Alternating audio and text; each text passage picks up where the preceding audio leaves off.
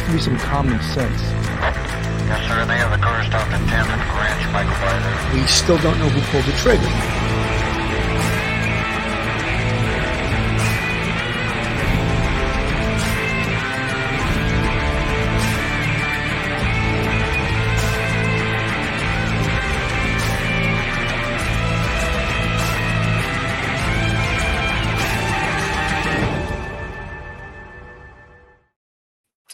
Hello, everyone. Merry Christmas. Welcome to Police Off the Cuff Real Crime Stories. I'm your host, retired NYPD Sergeant Bill Cannon, 27 year veteran of the NYPD. You know, I was looking at um, some of the new information that's come, maybe not even new information, just new news coming from the broadcast media. And one of the big things right now is we know that this everyone's getting impatient with this case because it it is it's a horrific murder that occurred on November 13th.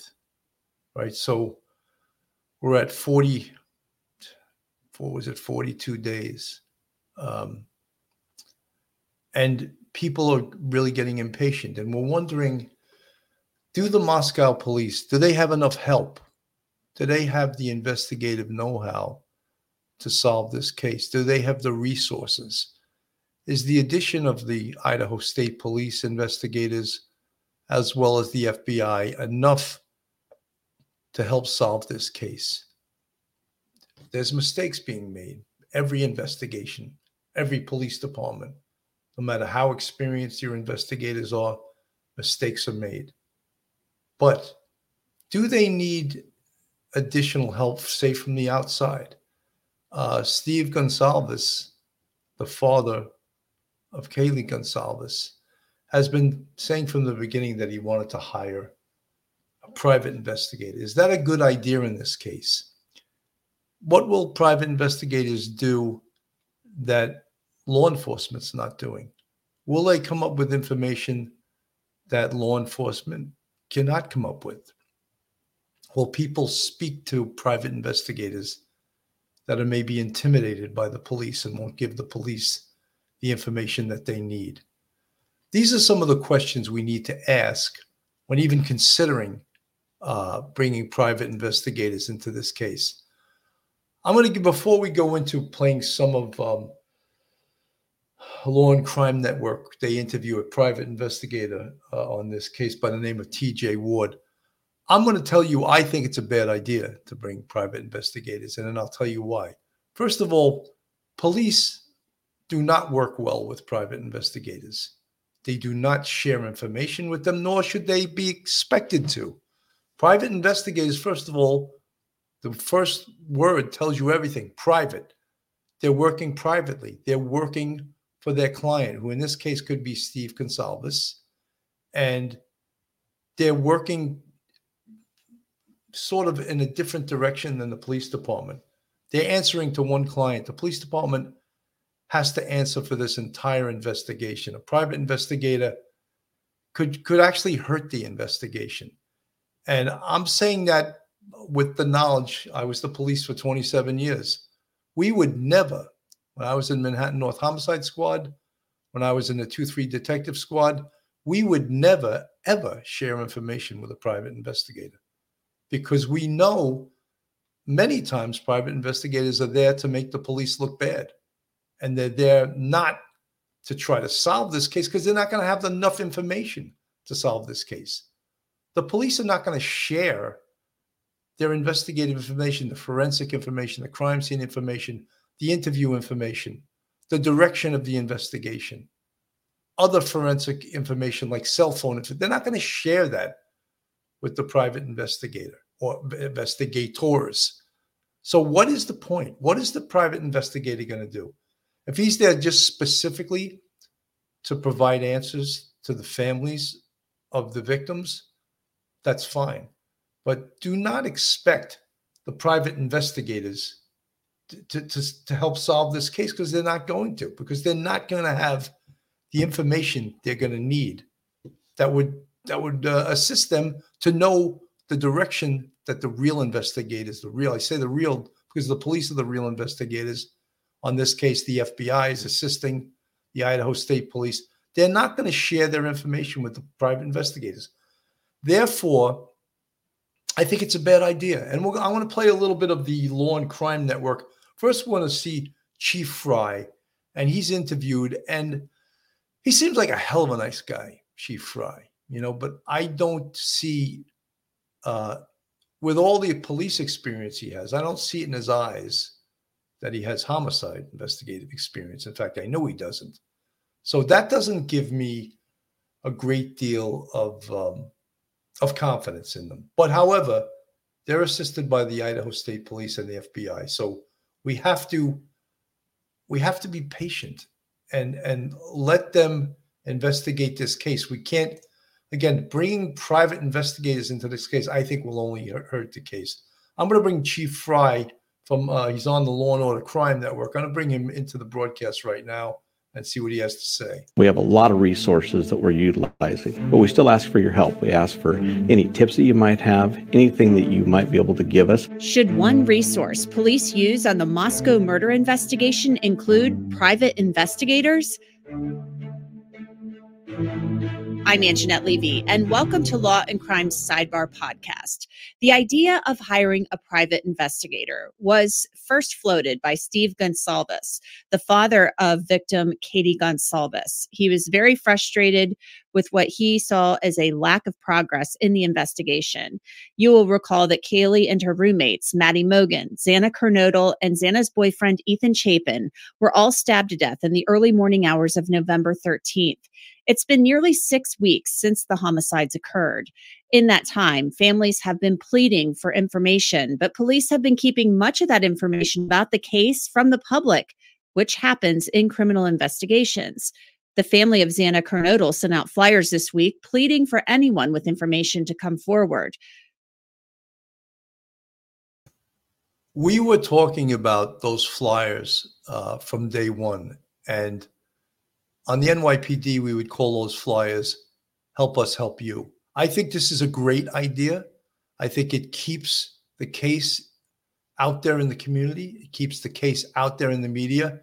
For some reason, uh, early on, whoever the, the, the Moscow police, maybe the FBI advising them, the Idaho State Police, they advised against this. I think these flyers are a great idea. Look at all the information on there. Look at all the information that it requests. And look, it has the photographs of the four victims, which sometimes spurs people into action. When they see the faces of the victims, it becomes real. And it, it gets them to, to perhaps make a call or, or, you know, shake that tree out there and, and see who does have information. I think this should have been done day one. And for whatever reason, it wasn't. But that's that's a, a an outstanding flyer uh, report any suspicious behavior and or individuals observed leading uh, up to and after this tragic crime. So they're asking for the community for help. And again, I thought this should have been done day one. The Moscow Police Department has enlisted the help of both the Idaho State Police and the FBI to solve the case. So, should some of that help come from private investigators?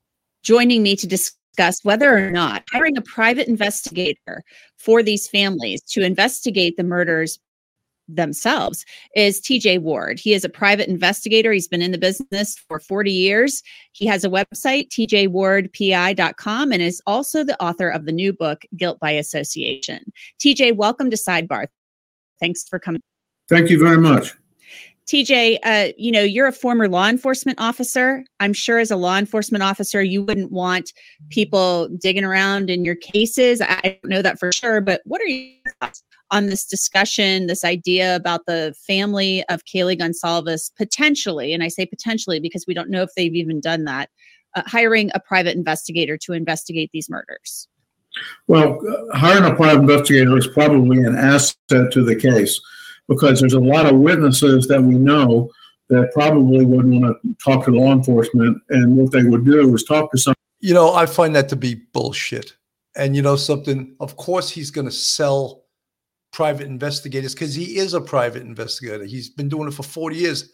Uh, how long ago was he in law enforcement? How long was he in law enforcement? Of course, he wants them to talk to private investigators. And I don't believe that people are going to talk to him and not to law enforcement. I just total total nonsense. Here for the truth. Thank you so much for the 199 super chat. Uh, we need this case solved. I can't sleep. You're absolutely right here for the truth. Let me play more of um, TJ Ward here and hear what he has to say on behalf of private investigative business.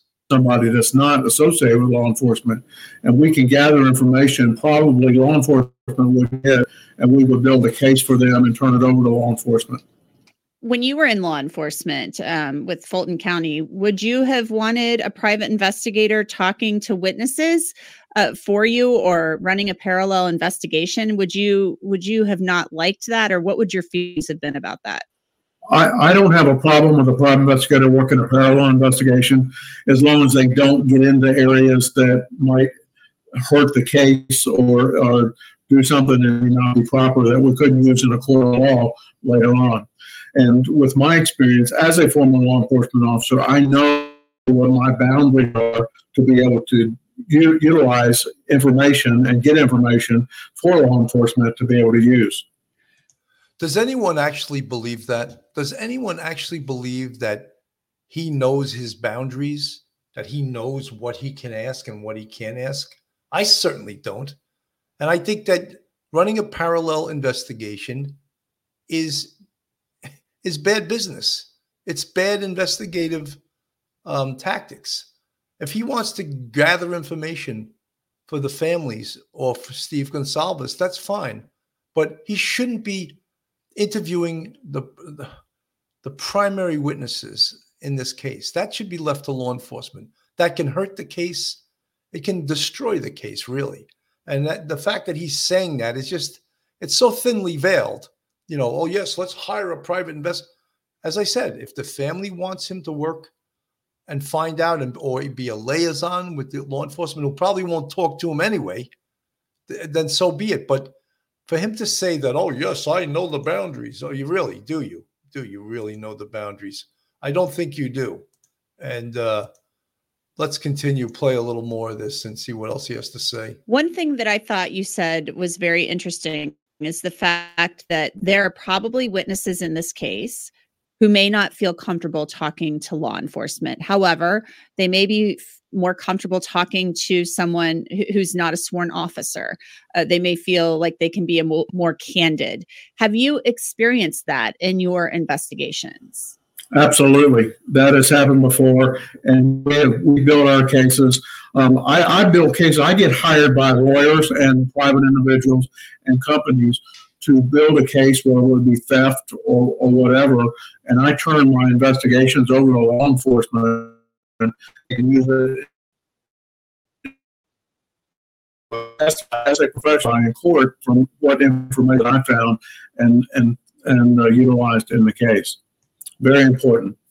And there, again, there are a lot of people that do not like to talk to, to the police. I mean, that the police are the authority. It scares them when they may be uh, a potential witness where they don't want.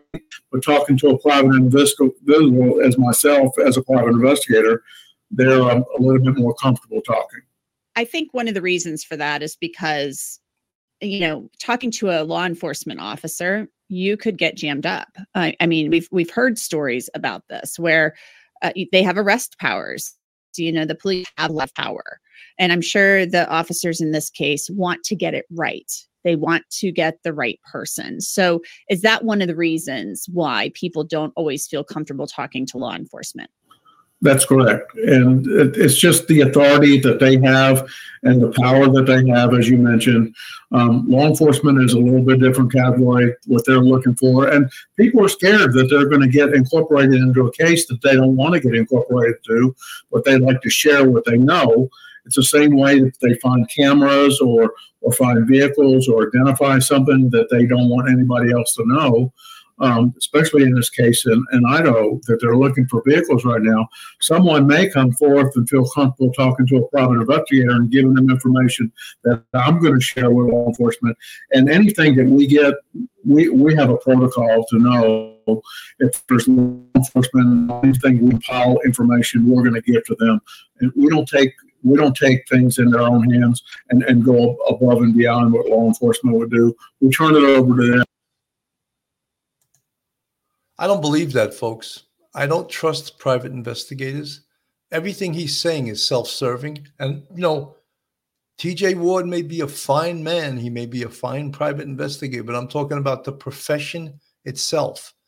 They don't belong digging their mitts into an active quadruple murder, and no one's going to give them smoking gun information, believe me.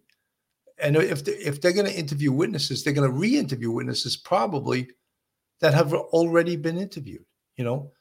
And the big difference between the police and private investigators is who their loyalty is to. The police, the loyalty is to the to the victims, to the victims' families.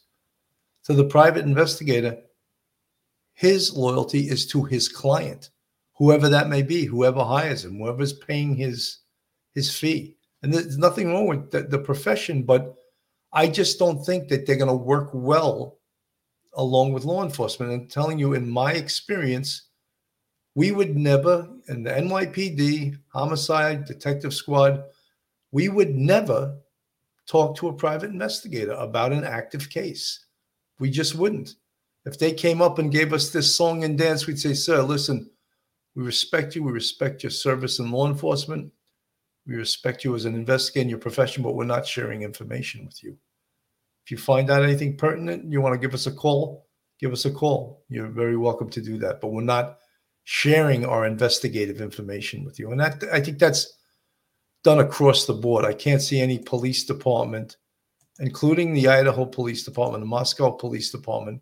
They're not going to share their information with a private investigator. It's just it's just not going to happen. Um, which builds a relationship with us and law enforcement to know that we're credible. You mentioned the search for the white Hyundai Elantra. We know earlier this week that one of those white Hyundai Elantras, one of the 22,000 that police are combing through, registrations and things like that, um, was ruled out uh, in Eugene, Oregon. There was one found on a street corner there. It had been involved in a vehicle accident a couple of days before. It was sitting there with front end damage, no license plates. It certainly looked suspicious. They looked into it, they ruled it out, even though that vehicle is in the range of uh, vehicles that they want to look at 2011 to 2013.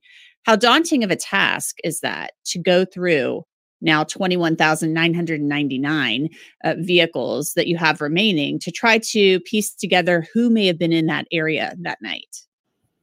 Well, what they have to do is going through 21,999 now is one thing they have, they got the Department of Motor Vehicles that can level down. That's how they come up with a number and, and be able to go through and see who these people might be. Or if a name comes up that they find that matches something that they've got from a witness at the, at the, the crime scene or somebody that's a witness in this case and try to match it up with somebody and they have talked to somebody that owns that vehicle. It's unfortunate that they don't have a tag number or a VIN number from what they found. And again, now their problem is able to locate vehicles. The weather is hampering them unbelievably up there with the snow and ice and, and the bad weather. So it's going to slow this investigative down, and hopefully it doesn't become a cold case. You've been in this business a long time, a PI for 40 years. Before that, a law enforcement officer, a sworn officer from the outside looking in and we know, we don't know everything that they're doing of course but we know that they've got the Moscow PD working on this with the assistance of the FBI and the Idaho State Police. Uh, from what we know about what they're doing we've been told they're using every available resource uh, to look into this. They're combing through the video. They're combing through tips. They have about 15,000 tips now that they have to wade through which is unbelievable to me what is your assessment of what's going on with this investigation? Well, uh, the, the, the, I don't say the problem, but the, the FBI is well known that they're not going to release any information until they have die-hard information they go public with.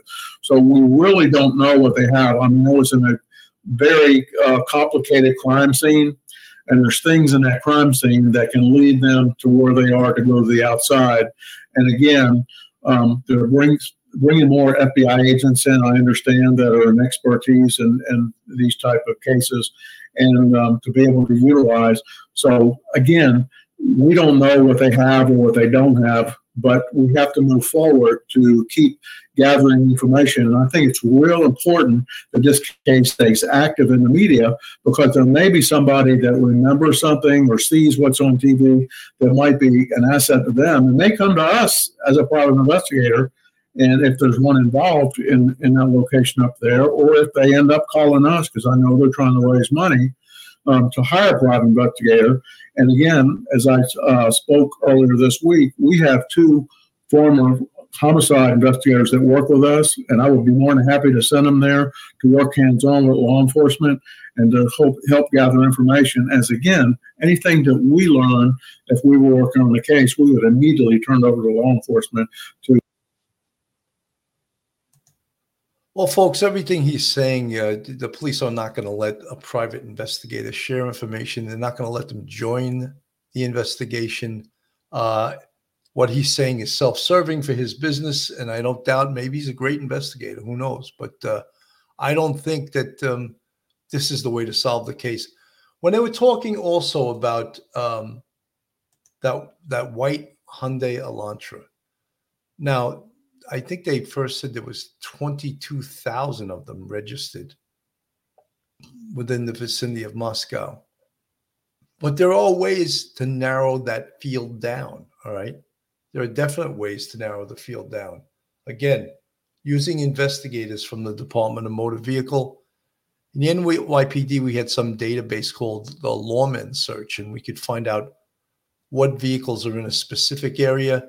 I don't know how many um, license plate readers they have in Moscow, Idaho, uh, toll booths, toll booth cameras, red light cameras, speed cameras, all those type of things can be utilized. It doesn't, it narrows it down. It doesn't make the investigation all that much easier. This is not an easy investigation by no means.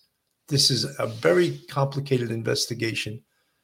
And what we were counting on, we talked about it from the beginning, is that science is going to solve this case. The forensic evidence is going to solve this case. And as of now, it's been very tight-lipped. We don't know the medical examiner's reports haven't come back yet. The toxicology hasn't come back yet. So all of those things are so so important in this case and in solving this case, and and that's what uh, what we're all counting on. We're definitely all counting on this um, the forensic evidence coming back and and helping to to solve this case. And as of right now, uh, it doesn't. It doesn't. It hasn't come back. And DNA. I spoke to um, Ed Wallace, uh, NYPD first grade detective in crime scene, and Barbara Butcher, who was the former um, chief of staff of the New York City Office of the Chief Medical Examiner, two of the best death investigators probably in the United States. And I asked them what is the chance of the the killer's DNA being in that crime scene, percentage wise. And they basically said there's like a 99% chance of the killer's DNA being in that crime scene. So then, why hasn't it been identified yet? That's the question we're asking right now. Why has the killer's DNA not been identified? And we've spoken about that many times if the killer cut himself, his blood could be commingled with the victim's blood, and then they have to identify his blood. And if they identify a DNA that is not identified, they would submit it to CODIS, the Combined DNA Index System, which is run by the FBI. The two types of DNA in that system are offender DNA, which is DNA taken from anyone arrested for a felony and certain misdemeanors. And then there's also forensic DNA, which is DNA that's unidentified DNA that's in CODIS. This killer of these four students, he could have DNA that's not identified, that's not in CODIS. Therefore, it makes it that much more difficult uh, to identify his DNA. Uh, I'm going to play another piece of a video here. Let's get this on the screen.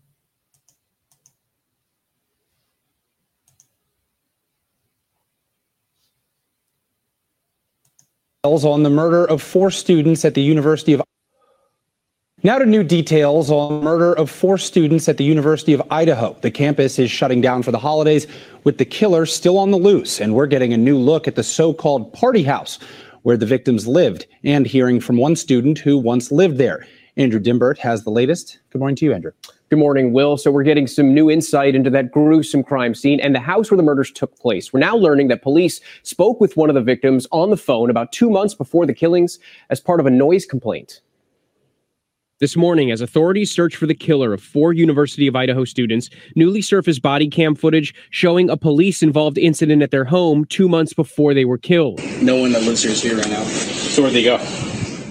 They're just not here. I have no clue where they went. No clue. Authorities seen responding to a noise complaint in September, greeted by people who didn't live at the house. Officers then speaking with Maddie Mogen, one of the victims, by phone, who, along with the other residents, was not there at the time. What's your first name? Maddie? It could be. Maybe. Maybe.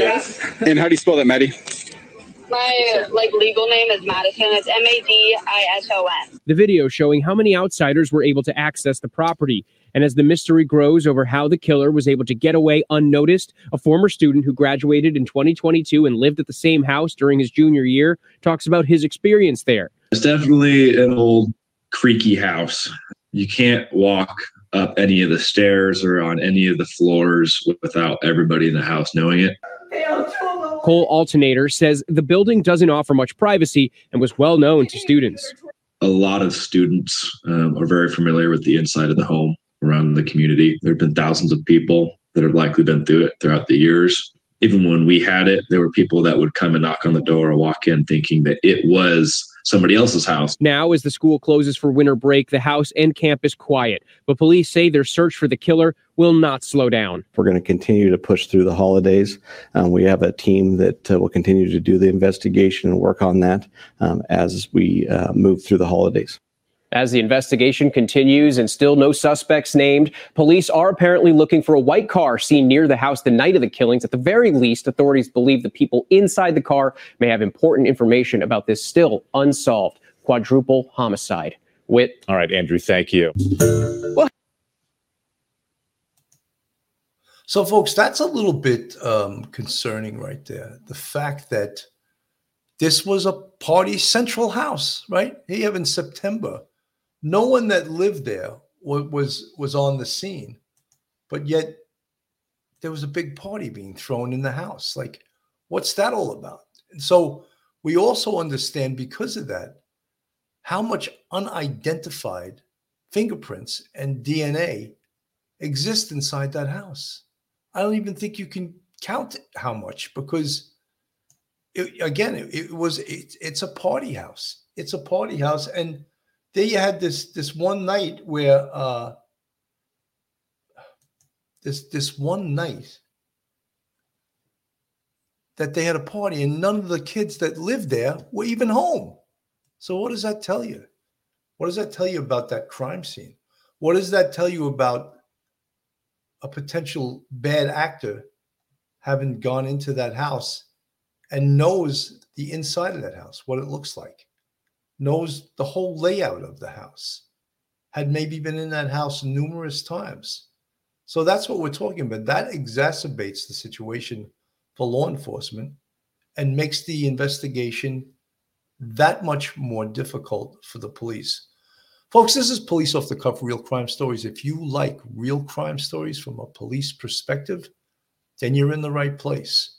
And if you're not subscribed to us, go on our YouTube hit that subscribe button, give us a thumbs up, and ring that bell. If you want to contribute to us, we have a Patreon with three different levels. We also have a YouTube channel membership with five different levels. And you see the folks with the green font in the chat. They're part of our YouTube family, and uh, we've had some great supporters over this past year. Um, you see some of the folks in the chat saying, Yes, we just reached 40,000 subscribers. I'm proud of that. I've worked hard at it. I'll go uh, slow and steady because uh, I do uh, do shows that are ethically correct in my way. Uh, I don't want to do sensational things. I don't put stuff out there unless I can verify it. I don't have sensational uh, guests. I don't do what ifs that are sensational. I try to stick with the facts and and really educate the listeners and the public as to how real investigations are run and what should be going on right now. And sometimes when things are going on, uh, what shouldn't be done? Are the police making certain mistakes? And we're not here to bash the police, but we also are not afraid, when necessary, to level criticisms at things that we see being done that we think are incorrect and not being done the way by procedure, the way they should be done. So we do it from a real police perspective. Uh, we have a lot of retired law enforcement that come on this show, and we think we do a good job, and our audience supports us. Now, um, you know, there's a lot of conjecture out there. I mean, I've seen more, I call them talking heads, more talking heads out there, uh, FBI, all kinds of people conjecturing on what is happening. Cindy Wigglesworth, I love you, Bill, but what the hell are you doing here when your family is with you? Not that I don't love this. Well, we all went out to dinner tonight, my family and I. We had a, an amazing dinner. Everyone's tired. They went to bed. And I said, you know something? I got to talk to my subscribers and fans. And some new information came out on this on this uh, horrific quadruple murder, and I wanted to uh, come on the air. So there's my answer, and that's uh, I love doing this and I love uh, reporting on new information. So, Cindy Wigglesworth, that's my answer. Thank you so much for the $10 super chat. Um, so, guys, we've hear from a lot of people. The uh, FBI, of course, is famous with the behavioral analysis and the behavioral analysts talking about who is this perpetrator. And that's very important. Who is this guy? And then when we say guy, people say, How do you know it's a guy? It's like a 90% chance this is a male. You know, 80% of the murders in this country are done by males. And when you put all the statistics together for a murder like this, it reaches like 90% chance that it's a male. But one of the things that people should be, what should they be looking for in their community to spot someone that may be exhibiting behavior of someone that could have this person, whoever this person is, is what's known as a mass killer. Uh, whether or not, you know, there are some out there that say he could be a serial killer. That has been yet to be determined. Most think this is this was done not done by a serial killer, but by the uh, what he did, killing four people in one incident. He is definitely a, a mass killer. So, what would this person's behavior be like within a community? What would his personality be like? Where does he live? Does he live alone? Does he live with his family? Is he married? What is he like socially?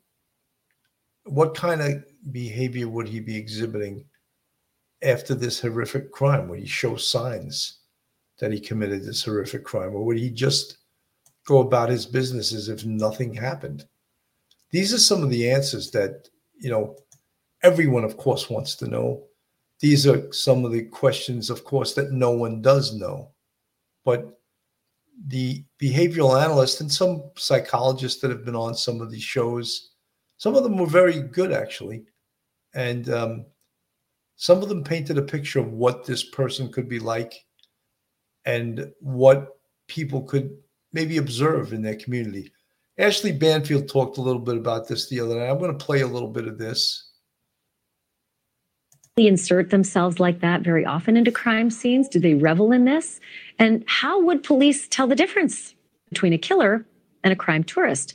And are they watching now? I want to bring in Chris Swecker. He's a former assistant director of the FBI Criminal Investigations Unit. So, what about that, um, Chris? It's sort of a new thing that we're starting to see a lot more crime tourism, people coming to these locations than maybe they used to. It's not that it's new, it's just becoming very popular. Do the police stake out and watch carefully to see who are the tourists and who has, you know, maybe a different behavior? Yeah, I think they should, Ashley. I, I I don't see any that they're doing that in this case. I, what I have read and heard is that there's a private security sitting in a car in front of the you know in front of the door there, and you see that on a lot of the video footage of, of the crime scene. You know that are, that are more current. I don't see any other. And I don't think they have the resources to stake out the uh, the house and the premises uh, twenty four seven. I just I don't think it's practical and I just don't think they have the resources to do it. But they should be videoing. All you have to do is to put a camera up, and and you can video everyone who comes and goes around the whole perimeter of the house. It wouldn't take more than two or three cameras to do that. But you know, yeah, they, you know what? They did that at Brian Laundrie's house. They did that. They did it from the neighbor from the back. They put up a camera to see if anybody came in and out the back. I think they were looking to see if Brian himself was going to come in or, or leave, but they've done it. So you're right. And can I just ask you, what would they be looking for? I, I have no idea what kind of signs we'd be talking about. What would the behaviors be of a crime tourist that might actually be the killer? Yeah, I, I don't know. You know, uh, the behavioral scientists would, would be the best to answer that question. But I would say it's probably someone who's by themselves and, and someone who's male and who, do, doesn't fit in, you know, to the neighborhood, if you will. It's someone who is a loner and you can you can tell from, from a distance that this is someone who's not, you know, not accompanied by others and maybe lingers longer than they should.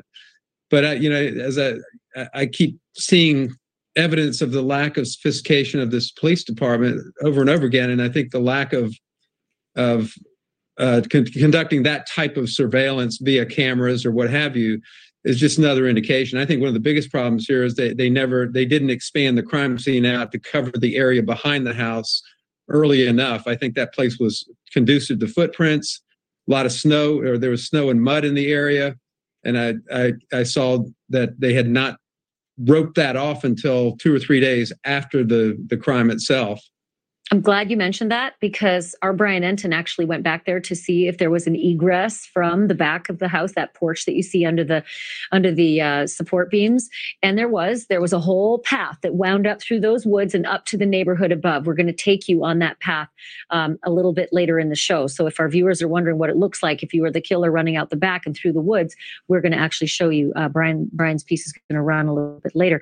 So Chris, I do have this question about. Um, you know what, what on earth would a killer be thinking coming back to, to the crime scene? I would imagine it'd be quite thrilling to, think you can hold one over on everybody and be right there in plain sight. But i also wonder if there's a latency to it. Would they wait a particular period of time a, a longer period of time and come back when maybe the, the coast was clear to, to get that thrill with a little less danger? It's it's not unusual i would say with with thrill killers. Ted bundy is is the worst example of you know, folks, what what what they're what they're referring to is this is an attribute that serial killers display. They sometimes go back to the place, the location that they committed the murder because they get a thrill out of it.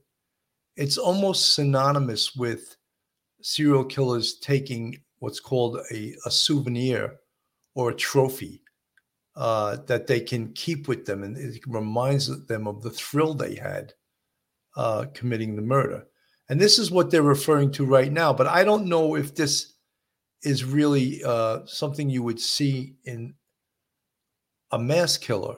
I know this is an attribute of a serial killer, but would someone that killed people, and if this was his first time doing this, would he go back to the scene to relive the thrill of this is or would he never show up again? But this is what uh, ashley banfield's referring to and this uh, former fbi agent is speaking about. That and there there have been many other examples of the killer coming back at some point to, to the crime scene. Sometimes he in, in in some bizarre circumstances and bundy again is another example to the body that they that they had dumped somewhere in a remote location, they just went back and just, uh, I hate to describe it like this, but surveyed their handiwork. They, that's the that's the thrill killer. That's the killer that has the impulse and is sick enough to to conduct this type of killing to begin with. You know, this is I, I really think this is someone very, very similar to Ted Bundy's psyche in this case because I, I, I don't think this is someone fascinating from the and frightening. You know, yeah, so in that respect, um, there's crime scene tape still up. If the crime tourists respect the crime scene tape on the outside, is it any impediment to the investigation? I don't think so. As long as as long as that crime scene tape, you know, that the crime scene itself has been um, fully exploited, if you will, that they've they've conducted all the forensics, all the the searches in the perimeter of that that curtilage of that house that they need to do, and as long as they stay outside the crime scene tape. It's fascinating stuff. Thank you for watching.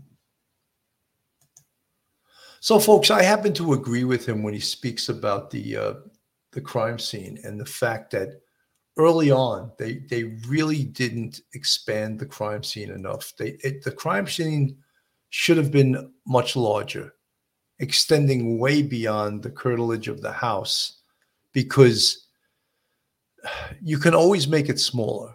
But once you define the parameters and the perimeter of a crime scene, you really can't move it out after that because the area around that has already been contaminated.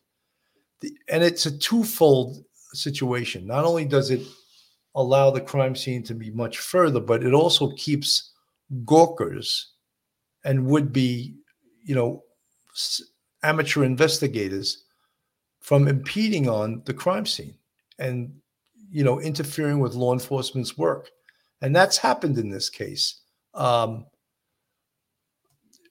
and you know, it, it's happened more than once, and it gets it gets ugly when that happens because Cindy Wigglesworth, I forgot to tell you, my favorite is you in the afternoon live in your backyard. Thank you, Cindy, and thank you to, for the five dollar super chat. Um, guys, this is Police Off the Cuff Real Crime Stories. If you're not subscribed, go on our YouTube, hit that subscribe button, give us a thumbs up. Selena Palfrey, thank you for the two 279 uh, super chat. Very much appreciated.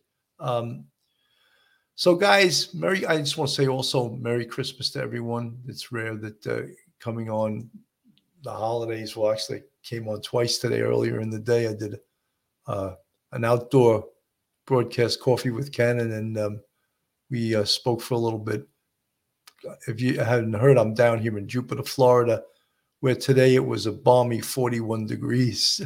you may not think that's that cold, and when you're in other parts of um, of the U.S., the Northeast right now is getting horrifically cold temperatures. Um, where I went to college, Buffalo State, Buffalo is like under blanketed with snow and cold, and uh, to the point it's dangerous in those areas where it gets that cold. But people in Buffalo keep your head up. I know you will because people in Buffalo are amazing people.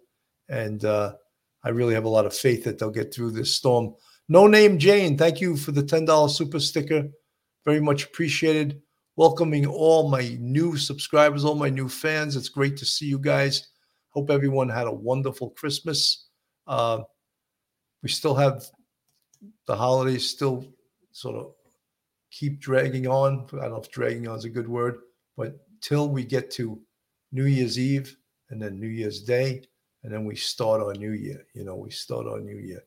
So when we think of this case, guys, there's just no way on earth that anything but solving this case can happen. It it must must must be solved. This case. Uh, we can't think that uh, it's it's an option to not solve it. Uh, I gotta know. Thank you for the ninety nine cent super sticker. Very much appreciated.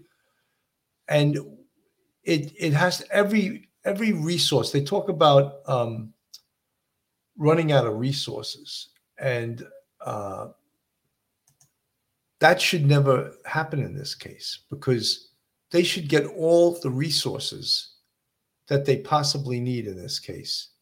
Uh, all the money they, they need, the FBI, the help from other law enforcement agencies.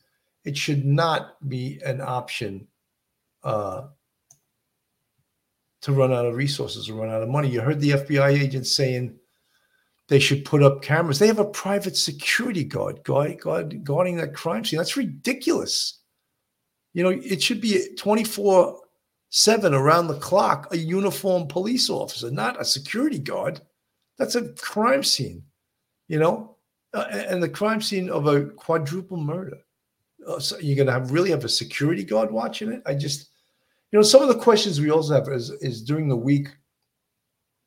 We saw we saw some unidentified law. It appeared to be law enforcement um, entering the crime scene, and we didn't know who they were, and that raised a lot of questions, uh, uh, uh a ton of questions. Uh, and that doesn't help the investigation, doesn't help the questions that people have. Oh, who are these guys? Why are they going into the crime scene? How about in the future, a defense attorney playing that video and saying, This is on this date. Why were these people going into the crime scene? Who are they? Did they sign the um, the crime scene log? Did why were they going into the crime scene? What was their purpose? Was the crime scene closed? Those are the questions we have. And and yet again, we're looking at Uber driver who did say nothing suspicious, nothing happened that night, but but wondering why he wasn't questioned earlier by police. Is this yet sort of another instance, perhaps, of something slipping through the cracks, an investigation that isn't quite going um, the way that we would hope it would? You know, look, it's always easy to be sort of a Monday morning quarterback, right? You know, I faced that when I worked counterterrorism on the day of September 11th um, at the CIA. Of course, everyone's critical about what you did or didn't do. But I do think here, these are just regular investigative steps um, that probably should have been taken that don't take really the FBI or other law enforcement organizations to come in. Those are things that you should know to do. You know, seizing uh, CCTV, asking that it not be recorded over immediately. Things like looking at their apps, looking at who took them home that really should have been honed in on um, right away. So I do think that that is probably a step uh, that law enforcement missed. And I know that, you know, the Uber driver said that their behavior was, I guess, unremarkable. And that is remarkable in and of itself. That is important to know. Um, and I, I well, what she's referring to is the, the, the night of the murder when the girls uh, got a ride home from the food truck. And it was uh, an Uber driver. And he was wasn't interviewed to just very recently and that doesn't give folks a lot of faith in the investigation when this person wasn't interviewed till you know four or five weeks later. Uh, it gives us pause as to what the hell's going on. Why was he not interviewed much earlier? I really just think, though, I think on the, the flip side of that, the fact that they still have not released the crime scene um, after six weeks is is interesting to me. And in, in a way, I'm actually glad uh, that they haven't, that they're taking their time to go through that. I know that's frustrating to some people. I have never worked a crime scene that's been held for six weeks. That's a really long time. However, um, you know, just a few days ago, we saw people going in and out with what looked to me um, like evidence retrieval boxes. And so I think that that's really important that they have done that. And some, I think within protocol um, and other things not within protocol. Interesting. And and you mentioned, you know, it is remarkable that uh, there was that there was nothing remarkable that night that the girls seemed to be behaving normally. In, in your investigator's mind, what is remarkable remarkable about that? What can we infer? So there's a couple things that I would infer for that. First, the girls didn't think that they were in danger. They had had no interaction that evening, wherever they were, whether it was a bar, the food truck, walking around downtown, all the places that we've seen them, they had no reason to believe um, that their lives were in danger and that they had crossed paths with anyone who made them feel in danger. And so I think that's important and that potentially, I'm not saying that it will, but potentially it could rule out anyone that they would have come into contact with that night um, potential. So I think that is a critical piece. I think also what this may tell us is that you know the suspect either entered in um, after they were already in the the house, or perhaps was laying in wait inside the house. So this was someone that may have been known to them, but not someone that they perhaps came into contact that gave them sort of a, a feeling of danger that evening. Really appreciate that. Thank you. And we just heard from our reporter Alex Caprariello, now a professor at University of Idaho uh, that TikTok user who accused her of the killings on campus. Do you believe that the internet sleuths had taken too far? In this case, I do, um, and I'm sorry to be so harsh and, and blunt about that. But the reality is, is the internet lives forever. Whether or not this professor is is cleared, it, she will always have this when people search her name. And that is incredibly damaging um, to her um, and to her potential career path. And so I think we need to be very, very careful when, when naming names. And I think also this takes police focus perhaps off of this investigation. Right now, it looks to me like this is a civil um, lawsuit But if they go forward with criminal charges, you are now asking Moscow PD to investigate this as well as the murders of, of these four victims. And so I think really you're you're tying the hands of law enforcement in doing this, and you are potentially um, damaging this person's career forever. You may have feelings um, about who you think the murderer may be. It's okay, um, but we can't put that out there without evidence, without an indictment, in a space that will will live on forever. I appreciate that. And it's true, the internet has such a long memory. Is there anything officials or law enforcement can do about the spread of misinformation or accusations online? Or is it incumbent upon people like this professor to defend their own reputation? You know, what law enforcement can do about the spread of misinformation online is to try to get out their own pertinent information. And that's a big part of homicide investigation is to use the press, use the press to get out information you want out there. I'm not saying you put out secret information that you don't want out there, but I, am talking about information that will quell rumors. Uh, Selena Palfrey, thank you for the 549 super sticker. Very much appreciated. They need to put out information that counters some of these rumors. When people on the internet name folks as suspects, that can destroy these people's lives. That's not okay. And I think when people do that, uh, law enforcement has to get out there, get their message out there and say, we're aware of this person. We spoke to that person, and this person is not a suspect. Uh, they could say that even if the person is to, to relieve that person of this public tag they're going to have on them, and it also endangering their lives. And when someone, a content creator on YouTube, points a finger at someone and says, "Oh, this person is he's a person of interest. This is a suspect," that endangers that person. That puts a target on that person's back, and without any information, you know, the police need something called probable cause to arrest somebody, and if they don't have that, they can't arrest somebody. So, but when a content creator on YouTube points at someone as, oh, this person is a suspect, yeah, and, and in the case of this professor, horrendous, horrific, you know, and she's hitting back. She's going to defend herself. That is an excellent question. I think it's really hard. To me, the internet is like this leaky sieve of data, right? You know, it's really, really hard to warn internet sleuths. And you know, one of the things that they can do to to make it be taken more seriously is press charges against this person um, who who is basically naming this professor by name. But again, you run the risk of you know, you're right. Someone just corrected me uh, in the chat that this wasn't on YouTube; it was on TikTok. So I should just cover myself by saying on social media. Uh, there's a lot of social media besides YouTube that can be also be very damaging. Yeah, this was on TikTok. Uh, wherever someone points a finger at somebody, it, could potentially put their life in danger, and that's that's not okay. Now you are deflecting from this active murder investigation to pursue these criminal charges. So criminal charges are one thing that you can to can do to deter this type of behavior. Um, however, I do think that the onus is upon people um, to not be engaging in, in this type of very specific behavior. It's okay to to to think about what you think could have been missed or what you think could have happened, but it's not okay to to name names without any kind of criminal indictment. Thank you for watching. Go to newsnationnow.com to find Gordon Jackson, thank you so much for the 1999 super chat. Hope all are safe and warm. Topic at dinner was what, if any, parameters are for the Hyundai tip line.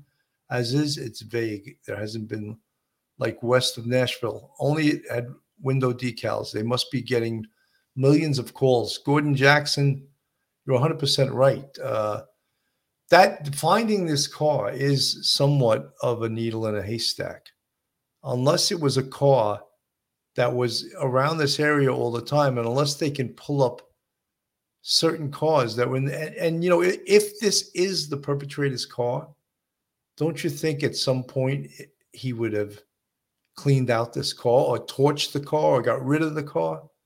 I think that's a good possibility. Someone said in the chat that the uh, the driver of that drove the girls home the night of the, um, of the uh, murder was interviewed early on by the police. If that's true, and it may very well be, I, I apologize. I just I, I believe they may have interviewed him, but the information wasn't out there. Therefore, this story ran like it was brand new information. What has to be done in this case is uh, we talked about it very early on in the case is the messaging. The messaging has to be better. Uh, you got to get the message out there. And as I said a, a million times, uh, myself and also with Phil and Mike Geary, is that the police department needs the press. It needs the press to both keep this story alive and to put the message out there that's going to help in this investigation. So they they got to keep using the uh, using the press to to help in this case because again this case you know people the, the biggest thing people are afraid of uh, is that this case goes cold. I don't see this case going cold. It's too much of an important case it's a case that needs to be out there and it's a case that it just cannot go cold it you got to keep working this case there's got there's there's so much evidence in this case and that is what we are all praying is gonna is gonna solve this case. That's what's what's gonna what's gonna lead to the arrest of the perp in this case. I'm Angenette Levy, and thanks so much for joining us here on Law and Crime. We've been working to bring you any new information on the murders of four students at the University of Idaho. Now we are hearing for the first time from the driver who took Kaylee Goncalves and Maddie Mogen home that evening. He spoke to the Daily Mail exclusively and did so as long as they agreed not to identify him. This driver said, It's not lost on me that my job was to get these girls home safe, but that didn't really help this time. He went on to say, I had known Kaylee and Maddie and Xana too. They would occasionally get rides home, and there was nothing out of the ordinary about that night. You will recall that Kaylee Goncalves, Maddie Mogen, Xana Kernodle, and Ethan Chapin were all found stabbed to death in that home on King Road near the campus of the University of Idaho. There is no suspect at this time. And eh, to our knowledge, the police have not recovered a murder weapon. This driver went on to say they weren't upset about anything or talking about anyone. There was no apprehension, no weird feelings there, no upsetness. There was no nervousness about them. They weren't afraid of anybody. There was nobody following them or following us. There was absolutely nothing about that ride that was different or abnormal. They were just typical sorority girls talking away, and half the time they don't pay a whole lot of attention to us drivers. We're just kind of there doing our own thing. This driver picked up Maddie and Kaylee downtown in Moscow after they had left the Corner Club bar. He said that he picked them up at between 140 and 5 or so. They had their food with them. They were excited about eating mac and cheese. He said he dropped them off in front of the home, but he said he didn't watch them go in. It was only a day later or so uh, on Monday the day after the homicides that he realized he had been in that neighborhood when he heard about it. And then when he saw who the victims were, he realized he had taken Maddie and Kaylee home that evening. He said he immediately went to police and uh, explained why he had had this interaction with them, produced a receipt showing he had gone to a Taco Bell after dropping them off, and he said that he was cleared. He also said that people in the community are living in fear and want to get more information from law enforcement. Anyone with information about this case is asked to reach out to the Moscow Police Department. They are being assisted by the FBI and Idaho State Police.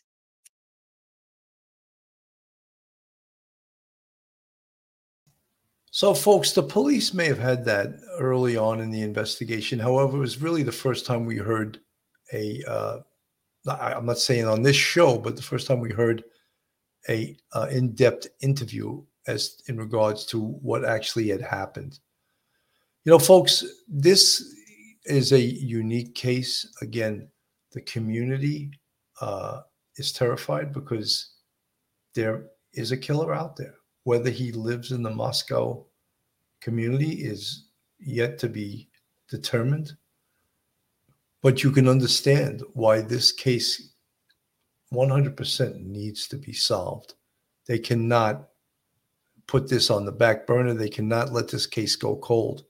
This case is so important, both to the families and to the, the Moscow, Idaho community. There's so many different um, angles to take this case from, but I think the most important way that this case is going to be solved is through, and I said it a million times ad nauseum, is through science, through forensic evidence. And that's what we're all waiting on. We're, the, the folks that are former law enforcement, we're counting on the forensic scientists to come up with the piece of evidence that is going to solve this case. And uh, I have confidence that that's going to happen. We have the Ed Wallaces out there, the Barbara Butchers, the scientists that every once in a while in a murder case, they come up with the that smoking gun piece of evidence that's going to identify the perpetrator in this case. Folks, uh, that's about all I have for you tonight. I want to. Um, oh, actually, I do have one one other thing. Um, um, I just want to read this commercial here. Joe Murray, uh, if you need an attorney in the New York City metropolitan area, Joe Murray is your man. Joe's a retired NYPD police officer who's an outstanding defense attorney. You can call Joe on his cell at 718 514 3855. Email him at joe at jmurray law.com. And he has a website, jmurray law.com. And he's a big uh, supporter of police off the cuff. Folks, we're going to stay on this case till it's solved. And when we come up with new information, uh, we're going to bring it to you. You know, a lot of folks in the chat and um, that have been following this case, they get upset maybe that we come up and we repeat information and we uh, try to come up with new information, but we can't invent information. And we sort of drill it into our audience of what we know and what uh, law enforcement should be doing. And we want to um, stay with this case and, and, and bring you the best information we can from a police perspective. Guys, have a Merry Christmas. Uh, hopefully, a happy and healthy new year. And God bless. Have a great night. One episode just ain't enough.